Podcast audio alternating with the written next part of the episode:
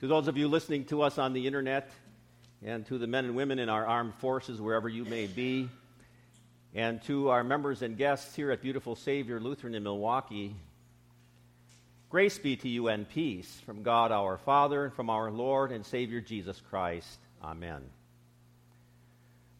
The Word of God upon which we base our message this morning is the gospel from Mark chapter 6. You heard that read before. I recall just these words.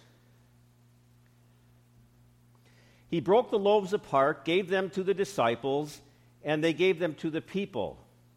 All of them ate as much as they wanted.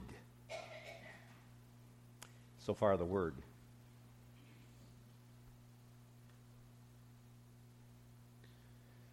In the name of Jesus Christ, mankind's only Savior, my beloved.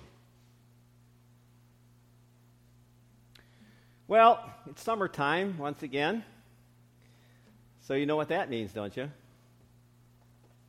It's time to break out these signs again. It's kind of amazing uh, that the advertising and marketing uh, gurus of our society today have worked for decades to come up with a better word that attracts people's eyes. Nothing better than this. Keeps working.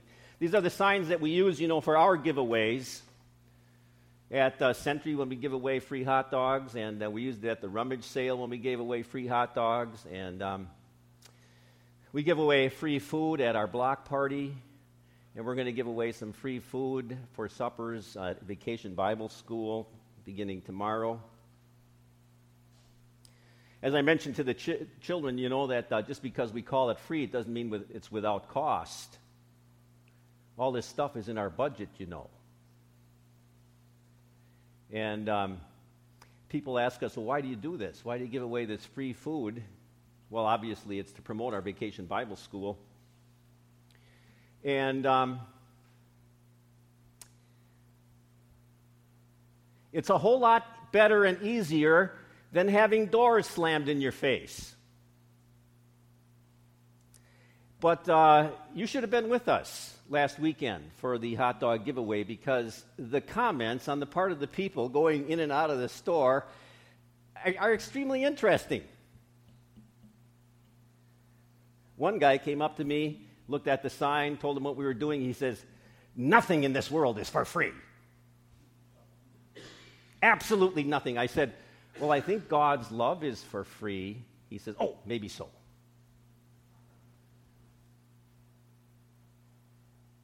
One person said, Well, why, why, are you doing this? I said, Well, we're promoting our vacation Bible school. She said, Oh, that's very nice. One lady came up to us. She says, Your church is always doing something, isn't it? And then uh, one real nice looking young man and his wife came in. They said, uh, Why are you doing this? I said, uh, We're promoting our vacation Bible school. Then he went into the store. I heard him say to his wife, That's a good idea. I think our church should do that too. But you know, one of the real reasons that we do it is to imitate for people, to imitate our gracious God. God was always giving away free food, and He still does today. So God created humans in His image. In the image of God, He created them. He created them male and female. God blessed them and said, Be fertile, increase in number, fill the earth, and be its master. Rule the fish in the sea, the birds in the sky, and all the animals that crawl on the earth. God said, I have given you every plant with seeds on the face of the earth, and every tree that has fruit with seeds. This will be your food. The Lord said to Moses, I've heard the Israelites complaining. Tell them, at dusk you will eat meat, and in the morning you will eat all the food you want. Then you will know that I am the Lord your God. That evening, quails came and covered the camp, and in the morning there was a layer of dew on the ground. When the dew was gone, the ground was covered with a thin layer of flakes like frost on the ground. When the Israelites saw it, they asked each other, What is this? Because they didn't know what it was. Moses said to them, It's the food the Lord has given you to eat. And that's, by the way, that's kind of interesting. You know what that was called, right? Manna? Because in Hebrew, when the people saw it, they kept saying in Hebrew, manhu, manhu, what is it? So they named it manna, the whatchamacallits, because they had no name for it. Free food from God. In the gospel for this morning, we see Jesus giving away free food once again. He gives it away compassionately and generously and miraculously.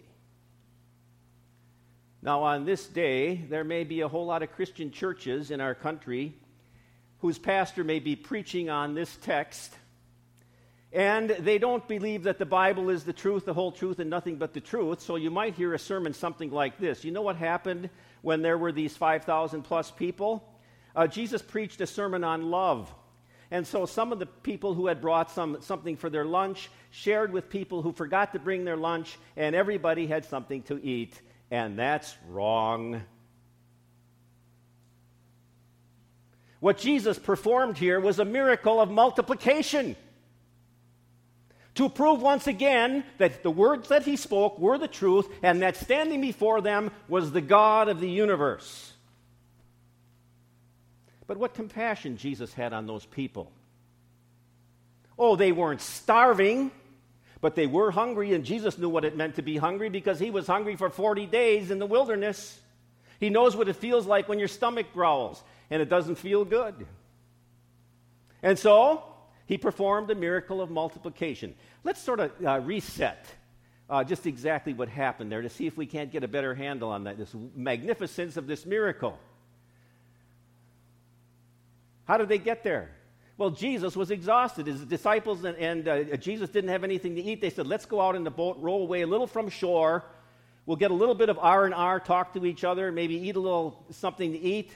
And so they travel along the shore of the, the north shore of uh, the Sea of Galilee, but they weren't very far out. So the people saw him out there, so they started running along the shore.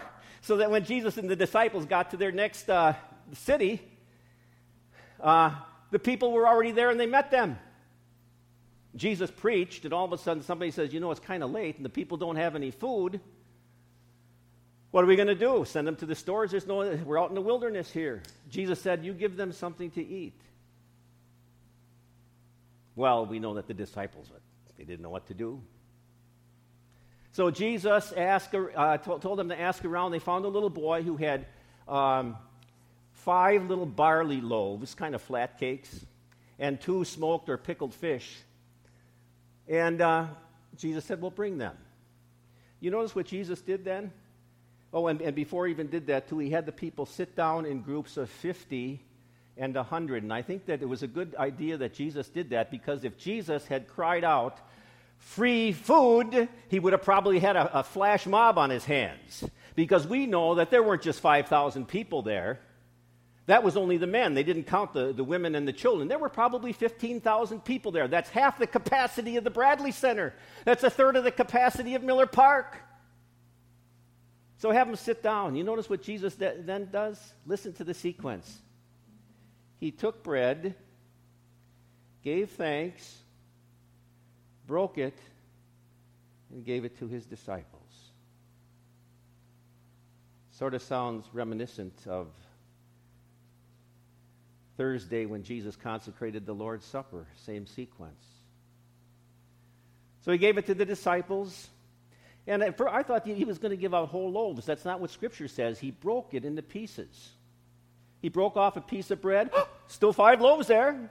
Broke off another piece, still five. Broke off a little piece of fish, still two fish there. Wouldn't you have liked to have been there to see that? Broke off the pieces, gave it to the disciples. The disciples distributed it to all the people. And you know how that goes, don't you, when there's free food? You know, I'm sure there were some people sitting there and they said, Well, how much you want? Well, you know, I probably only re- really need one. I'll take two. Free food. Didn't matter. Jesus kept giving and giving and giving until it says that everybody had all that they wanted, not all that they needed. I tell you, if I sat down every time I ate a meal and just ate everything that I needed, I wouldn't be so pleasantly plump. But I always eat everything that I want, and that's not good. Jesus gave them that much, so much so that after when Jesus said, We're not going to waste anything, he sent the disciples out. They came back with 12 basketfuls, baskets full of bread and fish, one basket for each disciple so they'd have something for supper too. The sad thing is the aftermath of this is that after Jesus performed this miracle, St. John tells us, and by the way, this is the only miracle of Jesus that is uh, recorded in all four Gospels. John tells us, then the people wanted to take Jesus away by force and make him a king. They wanted a grocery man. He wanted them to recognize him as the bread of life.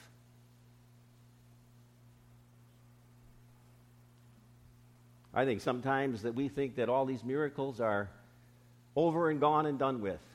I'm not so sure. I think we overlook God's miracles of provision today, and He still provides for us compassionately, miraculously, and generously. I take a look at Scripture, and it amazes me how the triune God, Father, Son, and Holy Spirit displays His personality throughout all of creation. You see it in God's creation, don't you? What did God create first? He created water and light and air. Water and light and air. The three elements that sustain life. Without it, you don't have any life. After that, then he created plants and animals and man. Did you ever think about it? You take any one of those life giving components away, and all you have is death. You can have water and air, take away light, death. You can have light and air, take away water, death. You have, can have light and water, take away air, death. You need all three components. You take away Father, Son, or Holy Spirit, you don't have the true God either life giving components. Miracle, a miraculous creation of God that sustains life. And God gives them all to us for free. Inhale, exhale, inhale, exhale. God says no charge. Go outside, enjoy the sunlight, get a little tan. God says no charge. And water's for free too. You say, oh, wait a second, Pastor, there I got you. I always get this water bill in the mail. And I, I say, oh, no, that's just for purification and distribution. The water is for free. Ask the farmer. When his field gets drenched and his crops grow, God says, no charge. Go outside after the drought. I saw some of the people after we got that rain, downpour of the drought. A lady was dancing in the street, letting the rain come down on her. God says, no charge.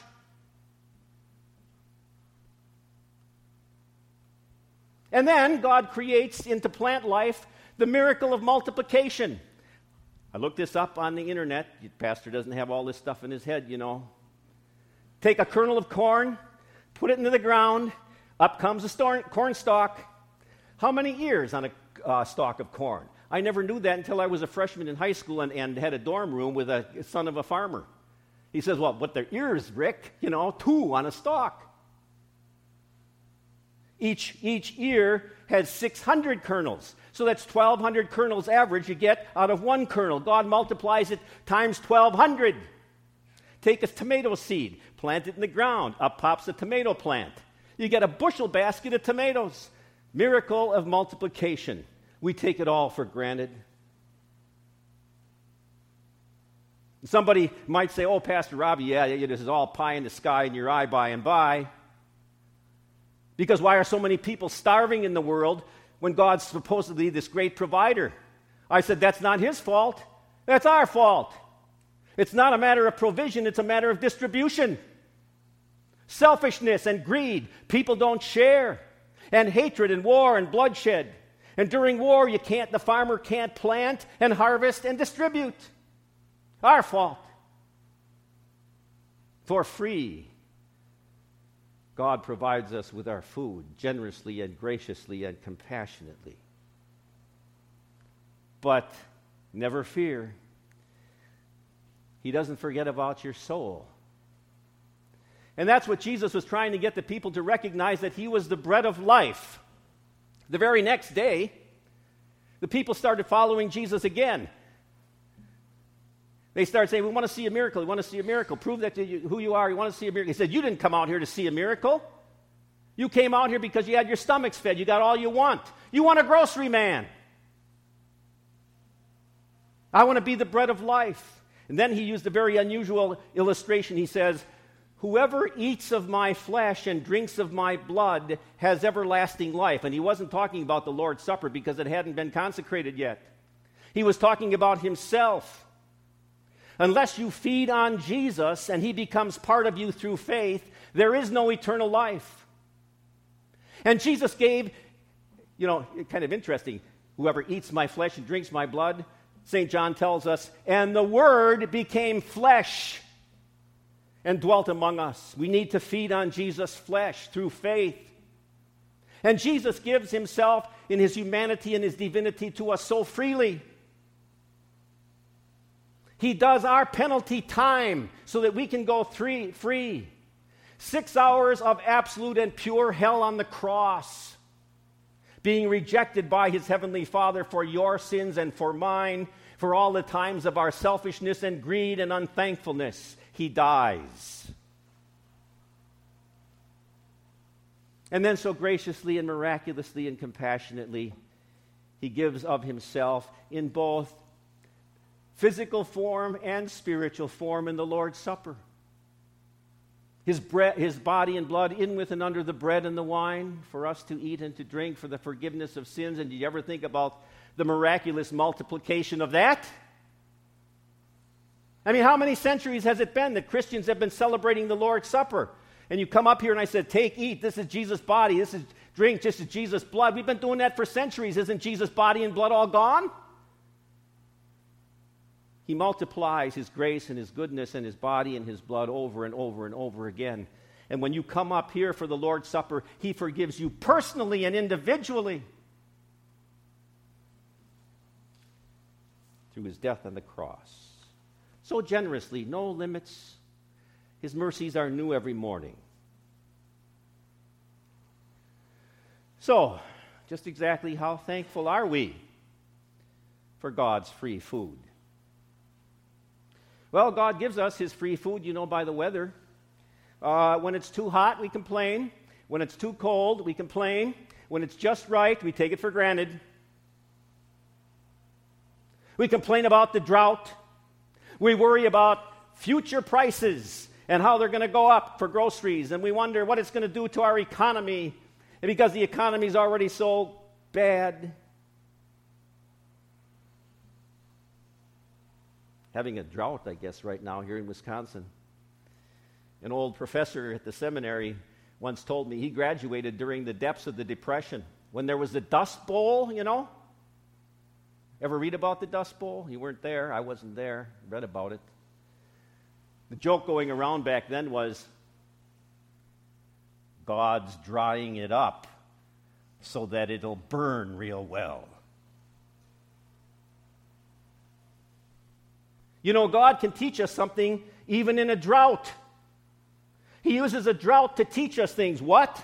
The eyes of all creatures look to you and you give them their food at the proper time. You open your hand and you satisfy the desire of every living thing. This morning we thank God for his free food, for the gracious hand of the provider who gives us our physical food and who gives us our spiritual food, he himself, and the forgiveness of sins and faith, and who gives us both the physical and spiritual food in the Lord's Supper. Oh, give thanks unto the Lord, for he is good, for his mercy endures forever. Amen. Please stand.